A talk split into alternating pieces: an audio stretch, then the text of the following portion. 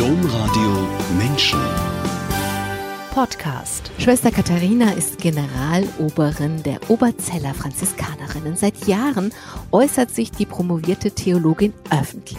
Ihr neues Buch wird heißen Frauen stören. Und ohne sie hat Kirche keine Zukunft. Um die Zukunft der Kirche geht es also heute. Ein großes Thema, aber eines, das schon wieder oder immer noch gerade viele Menschen besonders bewegt. Sprechen werden wir aber auch über eine Kindheit, die gleich zwei zu Hause hatte, und eines davon war die Kirche im Ort. Wir sprechen über die Schulzeit in Münster-Schwarzach, über viel Freiheit als Jugendliche in der Kirche.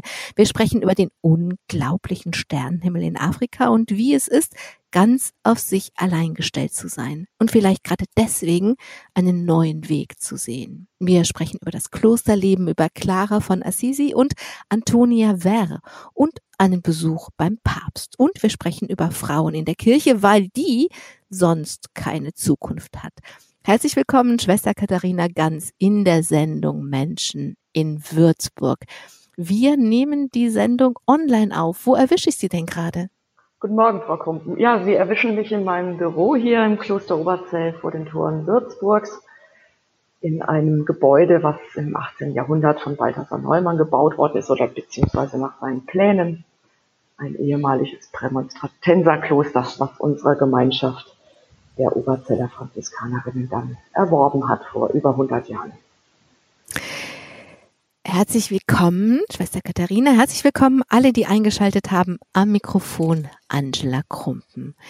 Schwester Katharina, wenn Sie ein bisschen mehr ans Mikro gehen oder ein bisschen lauter sprechen, ist es, glaube ich, ganz gut. Ich versuche es. Ist es so besser? Ja, es ist schon besser. Alles klar. Schwester Katharina, an Weihnachten feiern Christen, dass Gott Mensch geworden ist. Ihre Ordensgründerin Antonia Werr, so zitieren Sie diese auf ihrer Webseite, schreibt, sie lebte aus dem Glauben, dass Gott in Jesus Mensch geworden ist. Das feiern wir an Weihnachten. Hat das Weihnachtsfest für Ihren Orden deshalb, die Oberzeller Franziskanerinnen oder die Kongregation der Dienerinnen der heiligen Kindheit Jesu, deswegen eine besondere Bedeutung? In der Tat ist für uns das Weihnachtsfest das zentrale Fest unseres christlichen Glaubens. Natürlich ist das Ostern, aber für uns Oberzeller Schwestern ähm, hat es eben seit Antonia Werr eine ganz lange Tradition, dass wir an jedem fünfundzwanzigsten des Monats äh, die Krippe aufstellen und der Menschwerdung Gottes gedenken.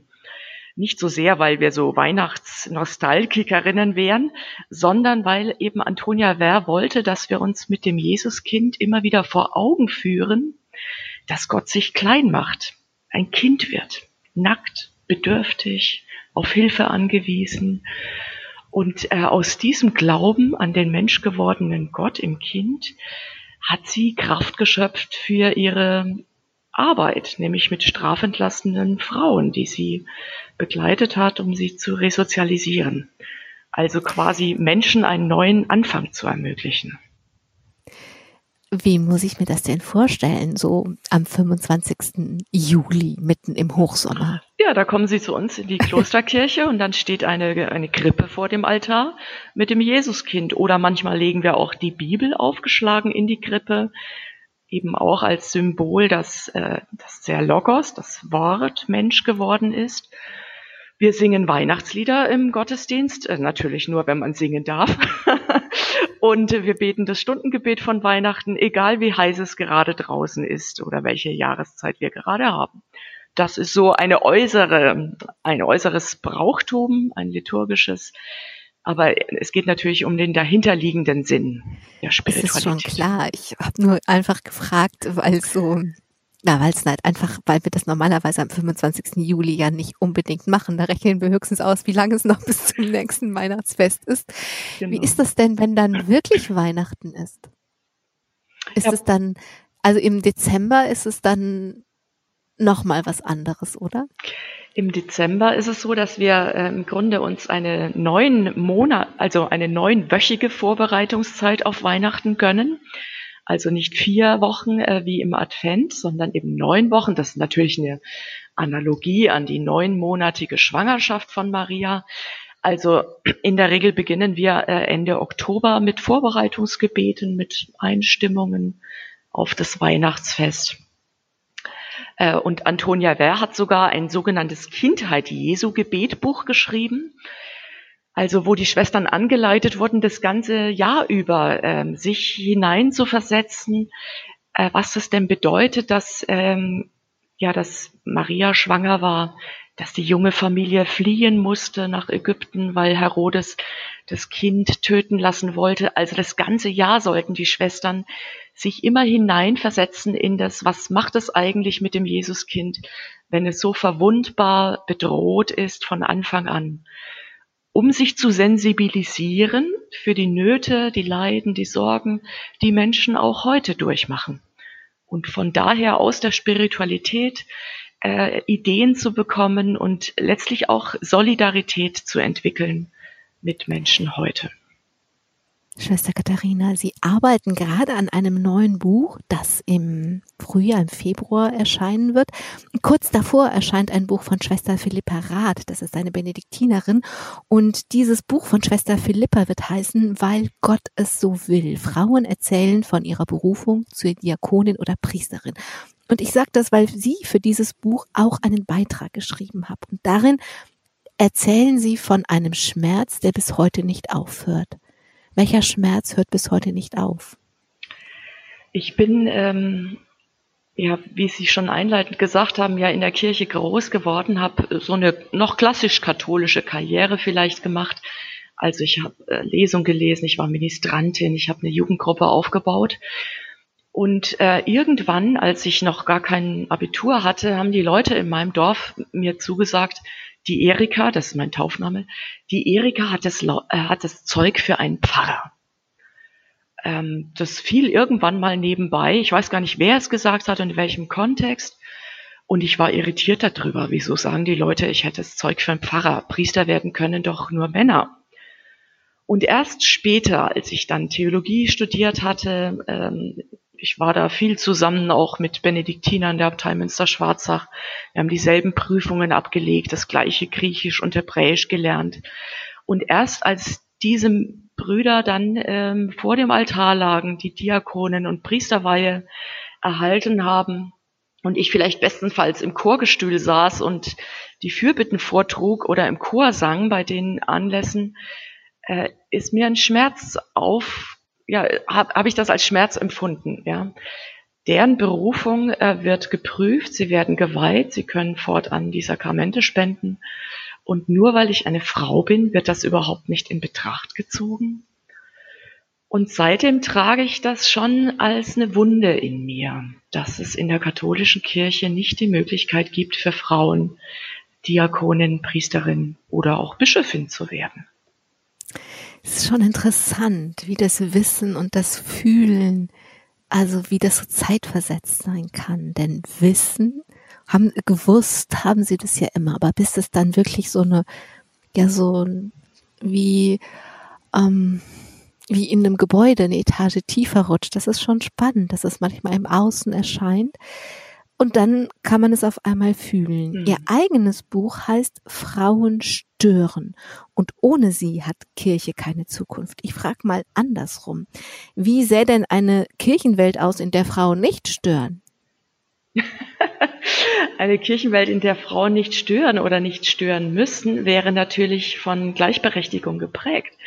Dass Frauen wie Männer, ähm, also alle Menschen, die Möglichkeit hätten, äh, ihrer Berufung nachzugehen, Sie, dass sie auch natürlich geprüft wird, dass sie in Leitungspositionen äh, zu gleichen Teilen ähm, beschäftigt sind wie Männer, dass einfach eine gemischte Führungskultur entsteht und dass es eben äh, keine männerbündischen Strukturen mehr gibt, also in denen in der Letztverantwortung ausschließlich geweihte Männer das Sagen haben, die Entscheidungen treffen und auch die Deutungsmacht haben über Glauben, über die Lehre des Glaubens, über die Tradition, über die Auslegungen, sondern dass es einfach eine Vielfalt gibt, die sich auf allen Ebenen spiegelt. Und dann müssten Frauen nicht mehr stören, dann würden sie auch nicht als Fremdkörper oder störend wahrgenommen, weil es eben eine Vielfalt gäbe, eine Diversität. Viele Frauen und im Übrigen auch viele Männer können das Thema überhaupt nicht mehr hören. Vor allem, weil ihnen jedes Vertrauen fehlt, dass das irgendwas sich ändern könnte. Jetzt haben sie, jetzt schreiben sie an diesem Buch, also müssen sie ja irgendeine ein, eine Absicht haben, ein Movens. Was ist ihre Hoffnung, wenn sie das Buch schreiben, Frauen stören? Zunächst mal, ähm, also traue ich dem Geist Gottes zu, dass er auch in unserer Zeit Menschen bewegt. Und ich bin einfach selber durch und durch Christin und ähm, verdanke auch der Kirche sehr viel und dieser Botschaft von Jesus Christus, seinem Handeln, seinen Worten. Und diese Botschaft hat aus meiner Sicht auch eine bleibende Bedeutung für unsere Zeit, für die gesellschaftlichen Themen, für die globalen Herausforderungen, denen wir uns gegenübersehen. Und ich bedauere es einfach, dass wir durch die den äh, Reformstau in unserer Kirche, der jetzt schon etliche Jahrzehnte anhält, immer mehr an Glaubwürdigkeit verlieren, natürlich nicht zuletzt auch durch die massiven äh, Missbrauchsskandale, äh, die in den letzten Jahrzehnten ähm, weltweit äh, deutlich geworden sind. Äh, und ich hoffe, dass die Kirche sich auch in unserer Zeit diesen Herausforderungen stellt. Sie ist ja die älteste Institution der Welt. Sie hat es geschafft, ähm, immer wieder in verschiedenen Epochen Äh, einschneidende Veränderungen auch vorzunehmen in der Lehre. Selbst der Papst, dem ich ja letztes Jahr begegnet bin, hat gesagt, dass sich die Kirche heute nicht mehr für Sklaverei einsetzen würde oder die Todesstrafe begrüßen würde. Das sind ja so markante Themen, an denen die Kirche durchaus ähm, Kehrtwenden hingelegt hat oder auch das Schuldbekenntnis von Johannes Paul der Zweite im heiligen Jahr zweitausend gegenüber den Juden, gegenüber Andersgläubigen, die man äh, früher ähm, eigentlich ähm, abgewertet hat, verfolgt hat. Und von daher hoffe ich, dass auch die Kirche gegenüber den eigenen Mitgliedern äh, letztlich auch sich bekehrt und, ähm, und sich erneuert. Also bei den Dingen, die Sie aufzählen, handelt es sich um Haltungen, um Meinungen der Welt gegenüber. Die Todesstrafe, da kann man eine Meinung zu haben und diese Meinung kann man auch irgendwann ändern, aber was sie, woraufhin sie zielen, ist, dass die Männer in der Kirche ihre eigenen Machtstrukturen aufgeben müssten. Das ist, finde ich, nicht wirklich vergleichbar. Na, zunächst geht es ja auch im, äh, beim Frauenthema um Haltungen. Also wie wird über Frauen gedacht? Was wird über Frauen gelehrt? Da wird ja sehr stark Maria als Vorbild gewählt oder es wird ausgegangen von der Schöpfungsgeschichte, von dem Mythos der Erschaffung der Welt und der Erschaffung des Menschen als Mann und als Frau. Und diese Bilder ähm, und auch die, die Theologie, ähm, sagen wir mal, äh, hat bestimmte Geschlechterstereotypen hervorgebracht. Einseitige Auslegungen von Frau, wie Frauen sind oder welche Rollen, Funktionen man ihnen zudenkt. Und es wird in der Kirche immer noch von einem Wesen gesprochen. Also Frauen hätten ein überzeitliches Wesen. Und das, äh, und, und das erzeugt heute Festlegungen, die so nicht mehr haltbar sind, weil wir natürlich feststellen, dass äh, Rollen oder wie wir uns als Männer, als Frauen oder andere in dieser Welt bewegen, sehr stark sozial, kulturell ähm, geprägt sind. Es ist eben nicht so, dass äh, unsere biologische Beschaffenheit auch ähm, festlegt, wie wir uns ähm, in der Gesellschaft bewegen. Und da sind heute Geschlechterstudien oder auch sozialwissenschaftliche ähm, Theorien da, äh, die einfach viel stärker rezipiert werden müssten, auch in der Kirche. Also Sie haben die Hoffnung, dass die Entwicklung, die in der Gesellschaft, in der westlichen ja wirklich gerade stattfindet, auch was Diversität über ähm, biologische Geschlechter hinaus stattfindet, dass diese Entwicklung auch in der Kirche irgendwann Resonanz findet. Schwester Katharina, ich würde gerne mit Ihnen ein bisschen in Ihre Geschichte schauen, um zu verstehen, wie diese, Sie haben eben gesagt, ich bin durch und durch Christin und ich habe der Kirche zu viel, viel zu verdanken und ich glaube, dass sie, dass der Heilige Geist darin wirkt, wie das alles angefangen hat. Wir haben schon ganz kurz das gestreift. Sie sind in einem Dorf groß geworden. In ihrer Küche hing und hängt bis heute die Kirchenschlüssel. Ähm, ihre Großtante Apollonia war Küsterin und die hat diese Schlüssel natürlich verwaltet und sie hat sie von klein auf an mit in die Kirche genommen. Meine Frage ist, warum sind Sie als kleines und heranwachsendes Kind gerne mitgegangen? Es war für mich überhaupt keine Frage. Also als Kind teilt man ja den Lebensraum der Eltern oder der Familie. Und bei uns war eben der tägliche äh, Gang in die Kirche, morgens um die Kirche aufzuschließen und abends um sie wieder zuzuschließen. Das gehörte so dazu wie der Gang in den Garten oder der Gang in die Natur. Äh, da, oder äh, als Als ich klein war, hatten wir auch noch einen Stall. Also dann sind die Eltern eben in den Stall gegangen und als Kind geht man überall hin mit. Da macht man sich ja überhaupt keine Gedanken. Was mich halt als Kind äh, geprägt hat, war, dass ich von Anfang an mitmachen durfte. Also der Pfarrer, den wir hatten äh, der, damals, der hat mich schon als Sechsjähriger, also kaum konnte ich lesen, durfte ich in der ersten Klasse immer einen Eröffnungs- und Kommunionvers vorlesen.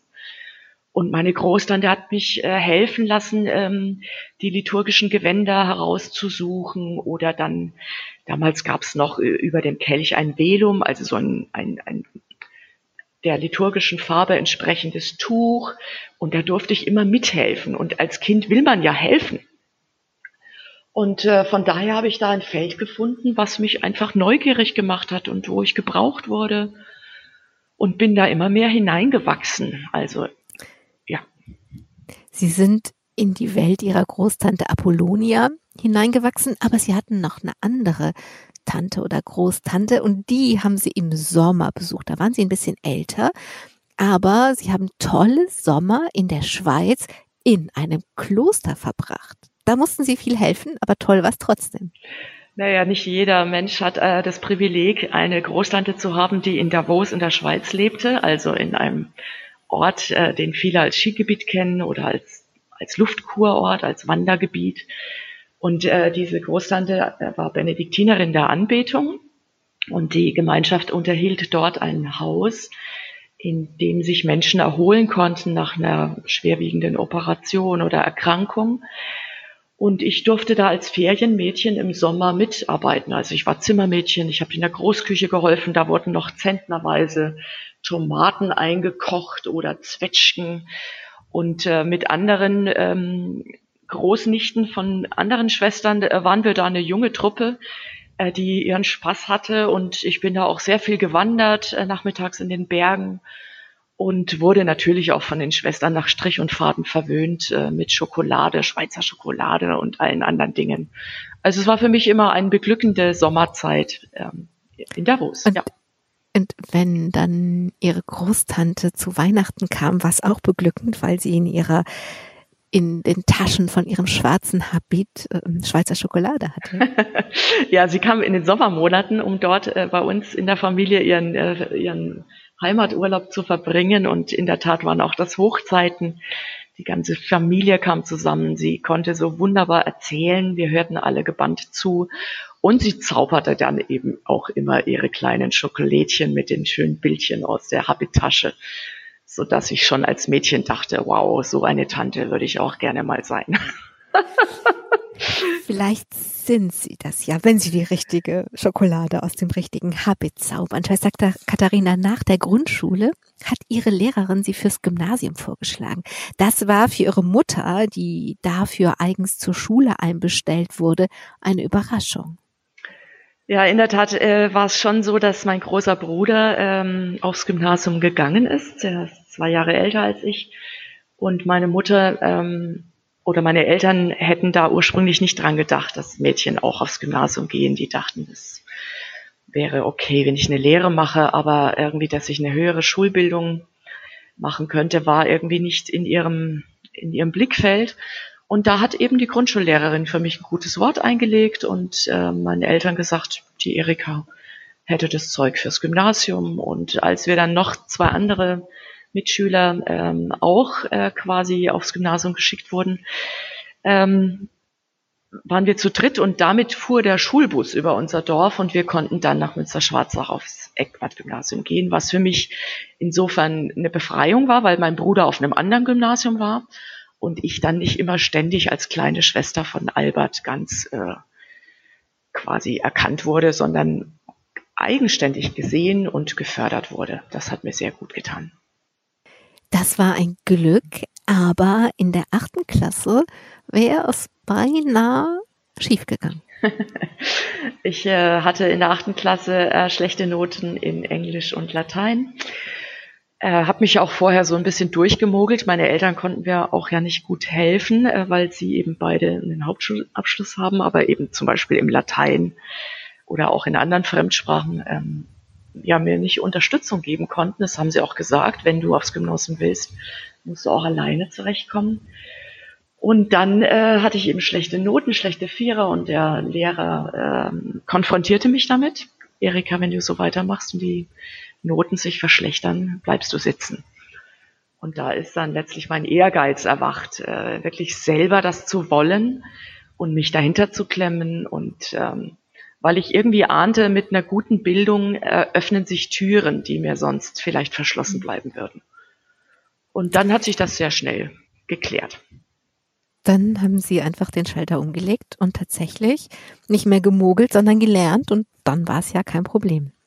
Ja. Sie hatten in Münster-Schwarzach wieder ein Umfeld, in dem wie in Ihrer Kirche, Sie haben eben gesagt, ich durfte viel machen. Also Sie durften ja nicht nur lektorieren. Wir können, glaube ich, nicht alles erzählen, aber Sie durften auch viel mit auswählen. Sie haben liturgische Texte mit ausgewählt. Sie haben sich damals schon darüber geärgert, über die Leseordnung bei heiligen Frauen, Jungfrauen und Märtyrinnen und so weiter. Und Sie haben, das erzähle ich deswegen, weil Sie hatten in ihrer, in Ihrem Dorf, in Ihrer kleinen Welt, haben Sie vorgefunden, dass Sie viel mitmachen konnten. Aber im Gymnasium auch. Also Sie konnten sogar Leistungskurs Religion belegen, obwohl es nur fünf Interessierte war und das war dem Kloster so wichtig, dass sie das selbst bezahlt haben. Das heißt, sie hatten ein Umfeld, in dem viel Platz war für ihr Interesse an Religion, an Gott, an Spiritualität und an Mitmachen. So ist es und äh, dafür bin ich sehr dankbar. Äh, eben je älter ich geworden bin und je mehr Fragen zum Beispiel auftauchten, auch in der Jugendgruppe, die ich dann aufgebaut habe, bezüglich Kirche, Gott, Glaube, ähm, wollte ich einfach immer mehr wissen. Also auch der Intellekt ist erwacht. Und von daher war ich dankbar, dass ich eben zwei Jahre vor dem Abitur sechs Stunden pro Woche den Leistungskurs Religion belegen konnte. Wir waren eine sehr heterogene kleine Gruppe, die sich äh, gefetzt hat mit dem Religionslehrer zu verschiedenen Themen. Und was ich auch nie vergessen werde, wir hatten in den Pfingstferien immer die Möglichkeit, auf den Spuren irgendeines Heiligen in ganz Europa zu pilgern. Also äh, nach Pannonhalma in Ungarn, Wesley in Frankreich, auf den Spuren der irischen Mönche sind wir gewandert. Und diese Wanderungen mit Religionslehrern der Schule äh, ermöglichten einfach unglaublich viele Gespräche, tiefe Gespräche abends am Lagerfeuer, beim Gottesdienst, im Steinbruch, im Freien. Und das hat mir sehr geholfen in meiner Persönlichkeitsausbildung, sagen wir so. Und es hat auch gemacht, dass Sie nach dem Abitur Theologie studieren wollten. Warum, wenn Sie von heute überlegen, können Sie in sich die achtzehn- oder neunzehnjährige finden, was die interessiert hat, warum sie bei der Theologie weitermachen wollte? Ich hatte eben genau bei einer ähm, Wanderung in Irland mit dem äh, Leiter dieser, dieser Pilgertour, Armin Hackel, mich darüber unterhalten, was er denkt, was ich nach dem Abitur machen könnte. Ich dachte eher an Religionspädagogik. Und dann sagte er noch, ach, ach Erika, wenn du Theologie machen willst, dann mach's doch richtig. Ja, weil engagieren könntest du dich in der Pfarrei immer. Da musst du nicht Theologie studieren. Also wenn du es machen willst, mach's richtig, studier Theologie, Volltheologie. Und das, diesen Rat habe ich befolgt. Und dann eben später, weil ich dann gemerkt habe, oh, nur Theologie und auch diese als Berufsmöglichkeit äh, quasi nur die Kirche als Arbeitgeberin zu haben, äh, das war mir dann zu wenig. Deswegen habe ich dann noch Sozialpädagogik später dazu genommen. Genau, Schwester Katharina. Und während dieses Doppelstudiums sind Sie als sogenannte Missionarin auf Zeit für ein Jahr in die Zentralafrikanische Republik gegangen. Dafür haben Sie sogar eine neue Sprache gelernt. Ja, das, äh, es hatte mich immer schon gereizt, mal weit wegzugehen von zu Hause. Ich bin ja auch zum Studium nur nach Würzburg gegangen, also nur dreißig Kilometer von meinem Heimatdorf entfernt. Durch das Doppelstudium äh, war die Möglichkeit nicht gegeben, äh, ins Ausland zu gehen, um das Freijahr in Theologie dort zu studieren. Und dann dachte ich, so, für das Praktikumsjahr äh, möchte ich jetzt mal weit weg. Ich liebte Französisch. Ich hatte als zweiten Leistungskurs auch Französisch belegt. Wir hatten einen Muttersprachler als Lehrer. Und so hat's mich dann in die Zentralafrikanische Republik verschlagen, auch über eine Ordensgemeinschaft, die eben so ein missionarisch, also Missionarin auf Zeit, so ein Jahr angeboten haben für junge Leute. Und äh, da habe ich äh, Sango gelernt. Neben der Amtssprache Französisch gibt's eben dort in dem Land die Verkehrssprache Sango, die mir eine Rückkehrerin beigebracht hat in einem zweiwöchigen Sommeraufenthalt in Stuttgart. Und das hat mir natürlich sehr geholfen, mit den Menschen direkt in Kontakt zu kommen, die nicht äh, lesen und schreiben konnten, ähm, und damit viel tiefer in ihre Lebenswelt eintauchen zu können. Die Zentralafrikanische Republik ist eine ehemalige französische Kolonie, aber das heißt ja dann eben nicht, dass alle Menschen ein ausgefeiltes Französisch sprechen, und diese Rückkehrerin hat sie vorbereitet, dass sie eben so wirklich kommunizieren konnten auf Sango, oder? Genau, also und diese, dadurch, dass es eine Verkehrssprache ist, war sie auch leicht zu lernen, vielleicht vergleichbar mit Esperanto, was sich ja bei uns in Europa nie durchgesetzt hat. Also es war von der Grammatik sehr einfach, die Sprache ist sehr bildhaft. Es gibt vielleicht ein Wort für Kopf und dann sagt man eben auch zur Baumkrone Kopf vom Baum oder zum Gipfel Kopf vom Berg. Also ich konnte mir das sehr schnell äh, aneignen und die Sprache erschließen. Dann waren Sie da und es war eine andere Welt.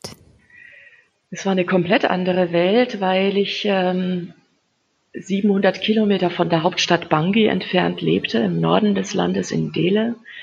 Das waren zwei Tagesreisen auf einer staubigen Piste. Und äh, in Bangi befand sich das nächste Telefon, das nächste Krankenhaus.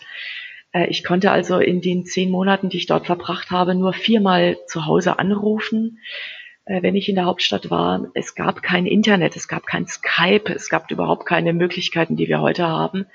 Und deswegen war ich natürlich in auch in einer fremden Kultur mit einer anderen Hautfarbe, als Ausländerin sofort erkennbar, weit weg von Familie, Freundeskreis, sehr auf mich selbst und die dort lebenden Missionare und Missionarinnen zurückgeworfen.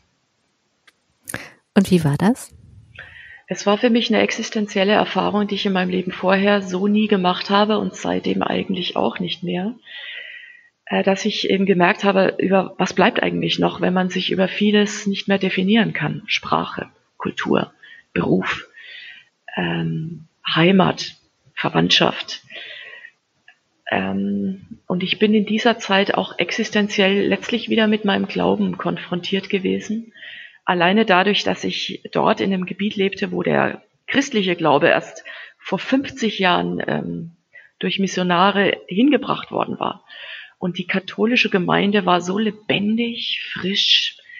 Äh, das hat mich tief erschüttert, wie intensiv die Menschen glauben. Trotz Müttersterblichkeit, Kindersterblichkeit, AIDS, Krankheiten, die sich mit einfachen Medikamenten hätten verhindern lassen können. Und da habe ich einfach wieder selber äh, tiefer zu meinem eigenen Glauben gefunden und hatte auch ein Erlebnis, wo ich mir selber gesagt habe, okay, ich möchte auch auf diesen Glauben mein Leben aufbauen. Schauen wir das doch mal genauer an, denn das war tatsächlich ja im Nachhinein eine Zeit der Wende. Und das sagen, Sie sagen, dieses Erlebnis, das ist präzise am fünften Januar neunzehnhundertvierundneunzig gewesen. Sie wissen es deswegen so genau, weil das, was da passiert ist, so umwälzend war. Was war denn das Umwälzende? Ich bin alle zwei Wochen äh, von Dele, von dem Ort, wo ich mit den französischen Schwestern gelebt habe, in sechs Dörfer gefahren, im Umkreis bis zu sechzig Kilometer, und habe dann in einer Hütte übernachtet, in Kote Sako. und habe angefangen, auch das Stundengebet für mich alleine zu beten, ähm, auch wenn ich eben nicht in der Gemeinschaft gelebt habe. Das hat mir Halt gegeben, das hat mir ähm, diese Verbundenheit mit den, mit den Schwestern ähm, vermittelt, aber auch mit Menschen auf der ganzen Welt, die beten. Und da bin ich einmal auf eine Bibelstelle gestoßen mit meiner kleinen Bibel, äh, Philipper drei, aus den Paulusbriefen, wo Paulus schreibt, ich erachte alles für Unrat, man könnte auch sagen für Dreck, so heißt das griechische Wort, äh, weil ich Jesus Christus erkannt habe. Und diese Erkenntnis übertrifft alles. Und seinetwegen bin ich bereit, alles hinter mir zu lassen, äh, weil auch ich von Jesus Christus erkannt worden bin. Und ich bin da spontan auf der Pritsche, auf der ich saß, ähm, in Tränen ausgebrochen und habe das so als tiefe Wahrheit für mein Leben erkannt, äh, dass ich auch auf diesen Glauben an Jesus Christus mein Leben aufbauen möchte, ohne zu wissen, wohin mich das führt. Also ich würde sagen, das war so ein ja, tiefes inneres Berufungserlebnis. Und wenn Sie sagen, ich wusste nicht, wo mich das hinführt, dann konnten Sie ja nicht wissen, wozu dieses Berufungserlebnis da war. Aber wenn Sie es Berufungserlebnis nennen, was war denn anders? Ich sage jetzt mal, es hört sich so an, als hätte dieser, ähm, was Paulus sagt, so zu Ihnen gesprochen, wie es zu Paulus gesprochen habe. Also manchmal ist das ja so, dass ein Text so in dem Moment so aktuell ist, als wäre er nur für einen selbst geschrieben. Und so hört es sich an. Ähm, was hat dieses selber so gemeint sein verändert, dass es sich wie eine Berufung anfühlte? Ähm, ich habe es damals auch genannt wie eine Art Kapitulation vor, vor diesem Gott. Ich war ja immer schon Suchende. Was ist mein Weg? Wo geht's hin? Wäre die Lebensform meiner Großtante auch für mich geeignet? Habe dann irgendwann gemerkt, ähm, dass ich mir nicht vorstellen kann, als Benediktinerin zu leben. Ähm, und irgendwann habe ich aufgegeben, wie soll ich sagen, in dieser Situation in Cotizaco ist es mir so gegangen, dass ich mich letztlich führen lassen muss, dass es nicht nur ich bin, die etwas sucht und mit Ehrgeiz und meine Ziele verfolgt, sondern dass, dass es Gott gibt als Wirklichkeit, die mir auch entgegenkommt und wo es darum geht, darauf zu hören und die Zeichen zu entdecken oder zu dechiffrieren, die ich wahrnehmen kann. Das ist letztlich eine andere, ein anderer geistlicher Weg.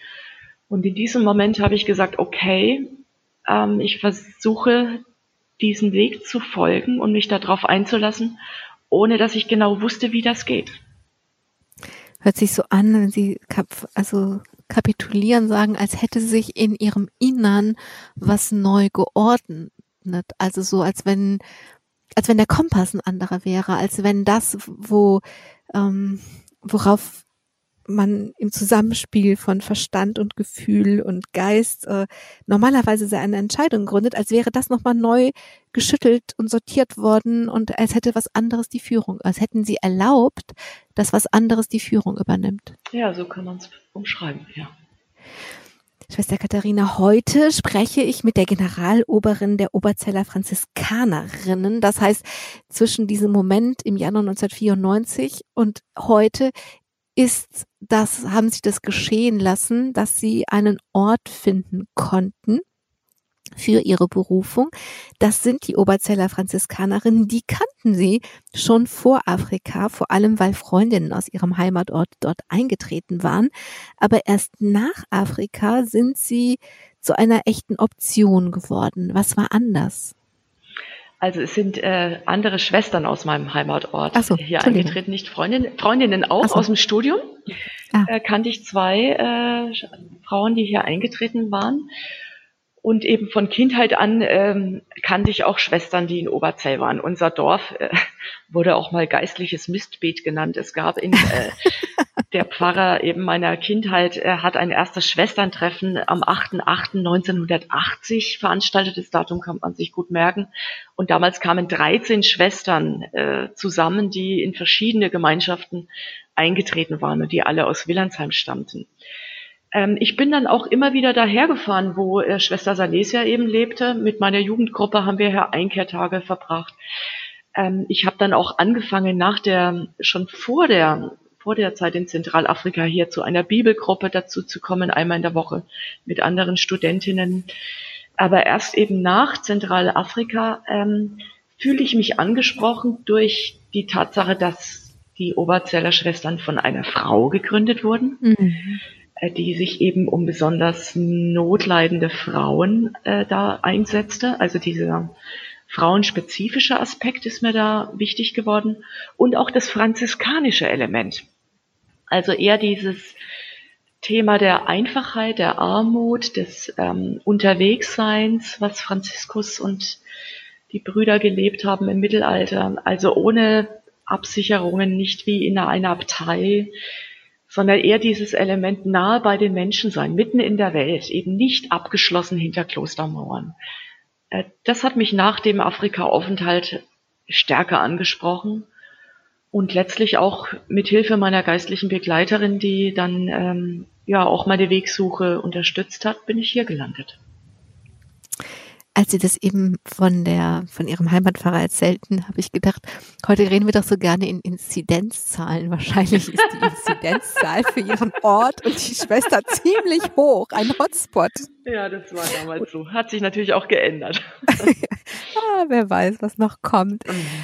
Wenn Sie sagen, also Ihre Kongregation, also zu Antonia Werr, der, ihrer Gründerin, kommen wir gleich, aber bleiben wir ganz kurz dabei, dass Antonia Werr ihre ihren Orden eben eingereiht hat in den großen weltweiten Orden, in die große weltweite Familie von so vielen Franziskanerorden.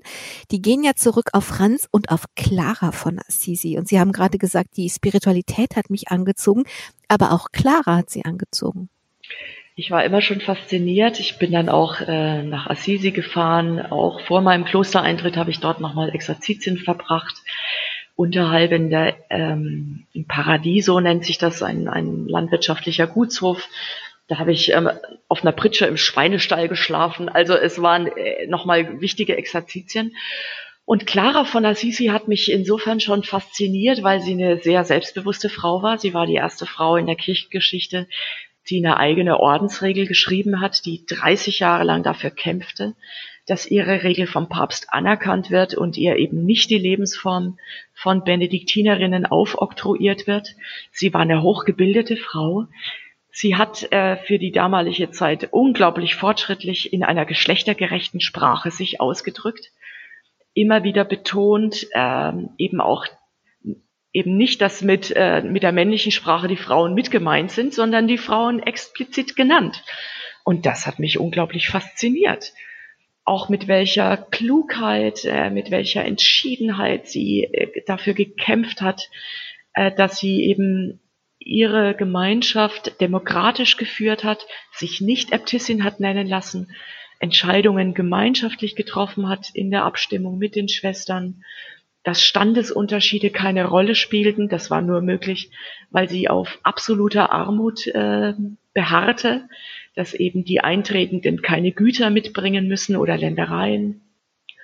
Und das hat mich äh, damals schon unglaublich fasziniert. Und ich finde sie mindestens genauso ähm, bedeutsam wie Franz von Assisi, obwohl sie weniger bekannt ist. Ja, das ist mit der Geschichtsschreibung so. Die Frauen äh, verschwinden da ja über ganz weite Strecken, leider auch in der Kunst, in der Kultur, in, in dem, was tradiert wird, ist es ja kein Phänomen nur von der katholischen Kirche.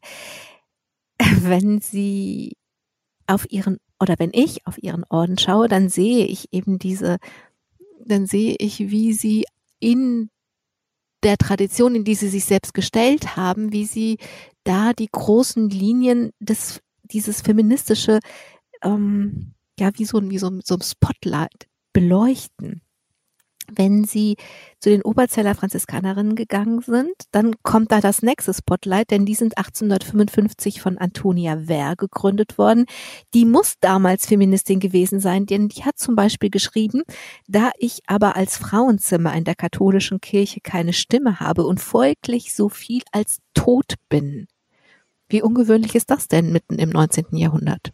Ich war sehr überrascht, als ich auf dieses Zitat gestoßen bin. Das war letztlich Der, des Movens, um mich äh, nochmal in einer Dissertation mit ihr zu beschäftigen, weil mich interessiert hat, also wie kommt eine Frau, die so klar ihren Platz in der Kirche erkennt, nämlich, dass sie keine Stimme hat, so viel als tot ist, dazu, nicht nur in der Kirche zu bleiben, äh, statt auszutreten, auch das hat sie erwogen, ja, sie hat sehr gelitten unter dem Patriarchat, sie hat gelitten unter den herablassenden äh, Behandlungen, die sie auch damals im Ordinariat erfahren hat. Ähm, und dann ist sie eben trotzdem geblieben und hat in dieser Kirche eine neue Gemeinschaft ins Leben gerufen, in Solidarität mit besonders vulnerablen, also verletzlichen Frauen. Und ich wollte einfach herausfinden, wie hat sie das gemacht? Was hat sie da äh, motiviert?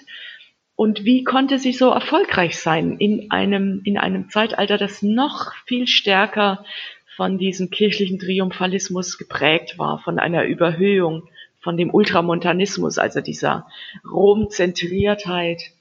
Das wollte ich erforschen, äh, um auch zu schauen, was können wir daraus vielleicht für unsere heutige Zeit lernen.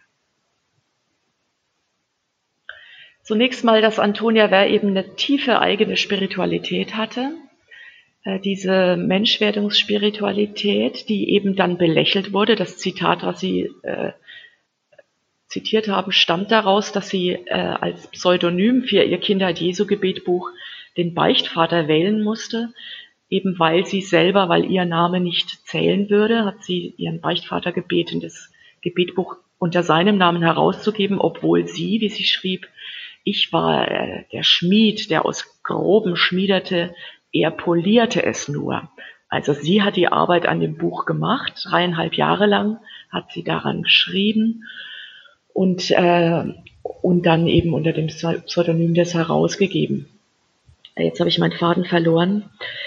Ich hatte gefragt, was Sie gefunden haben, also weil Sie haben genau. gesagt, ich habe versucht herauszufinden, wie hat sie es gemacht und was können wir daraus vielleicht lernen? Richtig, äh, sie hat sich Verbündete gesucht, interessanterweise nicht nur in der Kirche, sondern auch ähm, unter ein, den Protestanten hat sie einen Regierungsrat äh, gefunden, der sie verstanden und unterstützt hat. Sie wurde dafür auch äh, angefeindet, warum sie jetzt mit den Protestanten gemeinsame Sache macht. Und sie sagte da ganz klar, seine christlichen Ansichten beschämen so manchen lauen Katholiken. Sie hat mit Regierungsvertretern sich Unterstützung geholt. Der wichtigste Wohltäter und Berater war ein Münchner Jurist, Staatsrat Maximilian von Pelkhofen, der am Innenministerium beschäftigt war, der sie auch durch eine Schule der Diplomatie führte. Also sie hat einfach verstanden, genau zu überlegen, welche Instanzen sie jetzt als nächstes einbinden muss. Muss sie erst zum Regierungspräsidenten gehen von Unterfranken, um Genehmigungen einzuholen? Oder ist es jetzt wichtig, mal mit dem Bischof sich äh, einen Termin geben zu lassen, ohne sich abhängig zu machen? Sie hat auch nicht so sehr nach Erlaubnissen gefragt, sondern eher zum Beispiel den Bischof informiert über ihre nächsten Schritte.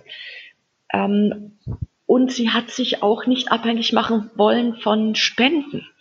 Deswegen legte sie Wert, dass die Schwestern eigene Handarbeiten machen, äh, selber die Felder bestellen, damit sie nicht betteln muss und dann möglicherweise abhängig wird. Ähm, und sie war natürlich auch eine streitbare Persönlichkeit. Sie hatte selber eine gute Schulbildung. Äh, sie konnte sehr gut äh, sich ausdrücken. Ihre Briefe verraten einen sehr eloquenten Schreibstil.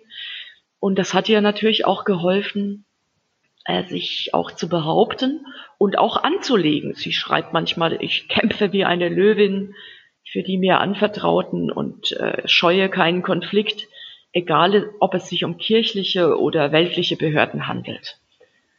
Also sie war auch kampfeslustig.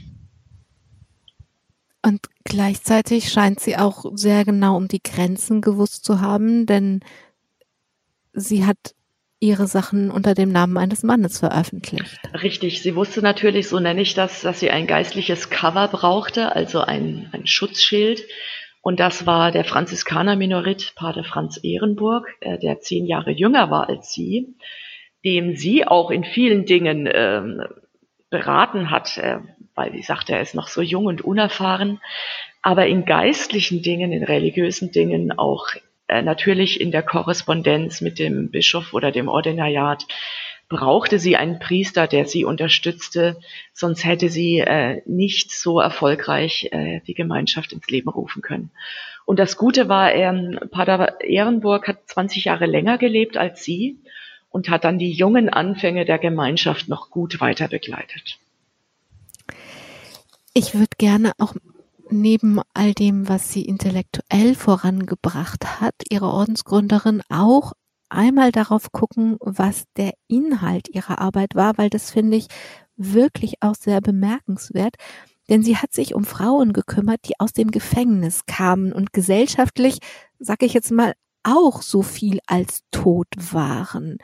Sie hat eine katholische Rettungsanstalt für verwahrloste Personen des weiblichen Geschlechts gegründet. Also ich fand das beim Lesen wirklich bemerkenswert. Und das ist äh, tatsächlich bemerkenswert. Sie hat dieses Apostolat oder diesen Auftrag bei den Schwestern von den guten Hirten gelernt. Da wollte sie ursprünglich selbst eintreten in Frankreich, in Angers. Und wurde krank, deswegen ist sie zurück nach Unterfranken gegangen und hat aber dann nach dem Vorbild der Guthirtinnen ähm, ja, Frauen, die verarmt waren, die sich prostituieren mussten, die äh, wegen geringfügiger Diebstähle ähm, aus dem Gefängnis kamen äh, und dann natürlich stigmatisiert waren, gesellschaftlich wie äh, kirchlich, Ähm, hat sie gesagt, das ist eine kirchliche Aufgabe, Menschen, die auf dem Strom des Lebens gescheitert sind, eine rettende Hand zu reichen und ihr göttliches Ebenbild wiederherstellen zu helfen. Äh, sie vergleicht das auch mit der Menschenwürde. Sie argumentiert schon Mitte des neunzehnten Jahrhunderts mit der Menschenwürde. Wo die Menschenwürde in Trümmer zusammengestürzt ist, da ist Hilfe am dringendsten. Äh, und sie hat da einen kirchlichen Auftrag drin erkannt, äh, eben Frauen, die weder staatliche Hilfe und, äh, ähm, empfangen und kirchlich stigmatisiert werden, sind vielleicht auch wegen ihres moralischen Leben, Lebenswandels. Ähm, das hat sie als ihren, wir würden sagen, theologischen Ort erkannt, ja, hier anzusetzen, wenn man eben die Menschwerdung Gottes ernst nimmt, hat sie da ihren Auftrag erkannt. Auf dem Hintergrund macht der fünfundzwanzigste in jedem Monat, also jeden Monat einmal Weihnachten feiern, die Menschwerdung Gottes zu feiern, ja nochmal ganz anderen Sinn, denn so konnte sie einmal im Monat ja den Frauen neu nahebringen, dass diese, diese Menschwerdung sie, dieses göttliche Ebenbild sie auch betrifft. Also es ist wie eine... Wie ein, wie ein immer mehr geboren werden. Also ihre, ihre Spiritualität macht zusammen mit dem, um die Menschen, denen sie ein Angebot gemacht hat, ja noch mal mehr Sinn. In der Tat habe ich auch ähm, in meiner Dissertation den pastoralen Ansatz Antonia Werrs äh, verglichen mit der politischen Theorie von Hannah Arendt, die hundert Jahre später von der Natalität und Gebürtlichkeit her argumentiert hat, dass Menschen Anfänger sind. Durch unser Geborensein können wir immer neu anfangen. Und auch Hannah Arendt sagt, wir können das vor allem als Menschen über das Verzeihen und Vergeben. Und diesen Ansatz hat hundert Jahre vorher Antonia Werr praktiziert, indem sie den Frauen das Jesuskind vor Augen stellte und sagt, ihr dürft auch neu anfangen, egal was in eurem Leben vorher schiefgelaufen ist oder schon in eurer Familie, in eurer Herkunftsfamilie euch an Möglichkeiten verwehrt geblieben ist. Es ist nie zu spät, neu anzufangen. Ähm, und, und sie wollte auch, das war ein pastorales Element, die Schwestern, äh, die Frauen auf eine sogenannte Generalbeichte vorbereiten. Das hat sie auch selber in die Hand genommen, sich auch da wieder mit dem Ordinariat angelegt, die ihr da also Einmischung in priesterliche Angelegenheiten vorwarfen. Und da äh, stritt sie dafür, dass das ihr eigenes Proprium ist, diese Frauen zu vorzubereiten auf die Beichte, weil sie ihr ja ihre Seele anvertrauen, weil sie ja eine Beziehung zu den Frauen aufgebaut hat. Und ich deute das heute so, dass es ähm, im Aussprechen der Lebensgeschichte und auch der Lebenswunden letztlich Vergebung und Ver- Verzeihung möglich sein sollte, die natürlich dann im Sakrament der Beichte zugesprochen wurde. Ja, deine Sünden oder deine Vergangenheit ist dir vergeben, du kannst neu anfangen. Und dann wurden die, die Frauen im Weihnachtsgottesdienst ähm, mit einem sogenannten Besserungszeichen äh, belohnt. Das könnte man ganz verhaltenstherapeutisch sehen. Da gibt es ja auch oft verschiedene Belohnungen, wenn man irgendetwas erreicht hat. Und so ein System, pädagogisches System, hat auch Antonia Werr ausgearbeitet, dass es vier verschiedene Besserungszeichen gab. Und die Frauen durften gemeinsam mit den Schwestern jeweils selber entscheiden, wer sich ein neues Besserungszeichen verdient hat. Also das war auch demokratisch, dass da das überlegt wurde. Partizipation. Partizipation, damals schon. Obwohl, genau. Ich will nicht verschweigen, dass die Strukturen damals sehr autoritär waren. Ja. Und sie als Vorsteherin vieles vorgegeben hat. Aber es gab da eben auch sehr partizipative Elemente. Schwester Katharina, wir haben nur noch ein ganz bisschen Zeit. Deswegen am Ende dieser Sendung nur eine Anmerkung und eine Frage. Die Anmerkung ist, ich habe, um, als ich das jetzt geschrieben habe, gestaunt, weil es gibt dieses Kierkegaard-Zitat, man kann das Leben nur rückwärts verstehen, aber leben muss man es vorwärts. Als ich hier angekommen war und verstanden habe, ein bisschen na, durch Sie, was Sie mir geschickt haben, was wie Antonia Werr gearbeitet habe, habe ich sehr gestaunt, dass Sie Theologie und Sozialpädagogik studiert haben, also genau den Zielen ihrer heutigen Ordensgründerin schon gefolgt sind, bevor sie wussten, dass es ihre eigene Ordensgründerin werden wird. Verblüffend, das ist die Anmerkung. Und die Frage ist, was bei all dem, was wir jetzt gesagt haben, soll mit Blick auf das, was gerade passiert, um uns herum in dieser Kirche, ähm, was wünschen Sie sich? Was soll passieren? Ich schaue gerade in meinem Büro auf ein, ein buntes Bild, was äh, Polycarp Ülan gemalt hat. Für mich ist es ein Geistbild mit feurigen Farben, dunklem Rot, knalligem Gelb. Ich wünschte mir so sehr, dass wir auch in unserer Kirche die Geistbegabungen aller Menschen, die getauft sind, die ihre Charismen einbringen wollen, viel ernster nehmen und Menschen in ihrer Vielfalt und ihren Begabungen sich einbringen können zum Aufbau des Reiches Gottes und unserer Kirche. Dass man nicht so sehr darauf schaut, ähm, auf die Geschlechterfrage, sondern auf das, was uns durch die Taufe an Würde und äh, Geistkraft zugesprochen ist. Und dass daraus eine Vielfalt entsteht, eine Lebendigkeit, äh, die wir dringend brauchen. Schwester Katharina Ganz, ich danke Ihnen für die Zeit und auch die Umstände. Das ist immer nicht so einfach, so eine Online-Sendung zu machen, dass Sie sich sie genommen haben. Ich hoffe, Sie bekommen gleich Ihren Zug. Und ich danke allen, die zugehört haben und dieser weihnachtlichen Sendung zugehört haben und der Inspiration, dass man jeden Monat einmal den fünfundzwanzigsten hat und jeden Monat einmal darüber nachdenken kann, was es eigentlich wirklich bedeutet, dass wir Weihnachten feiern. Am Mikrofon war Angela Krumpen. Feiern Sie gut. Domradio Menschen. Weitere Informationen finden Sie auf domradio punkt de.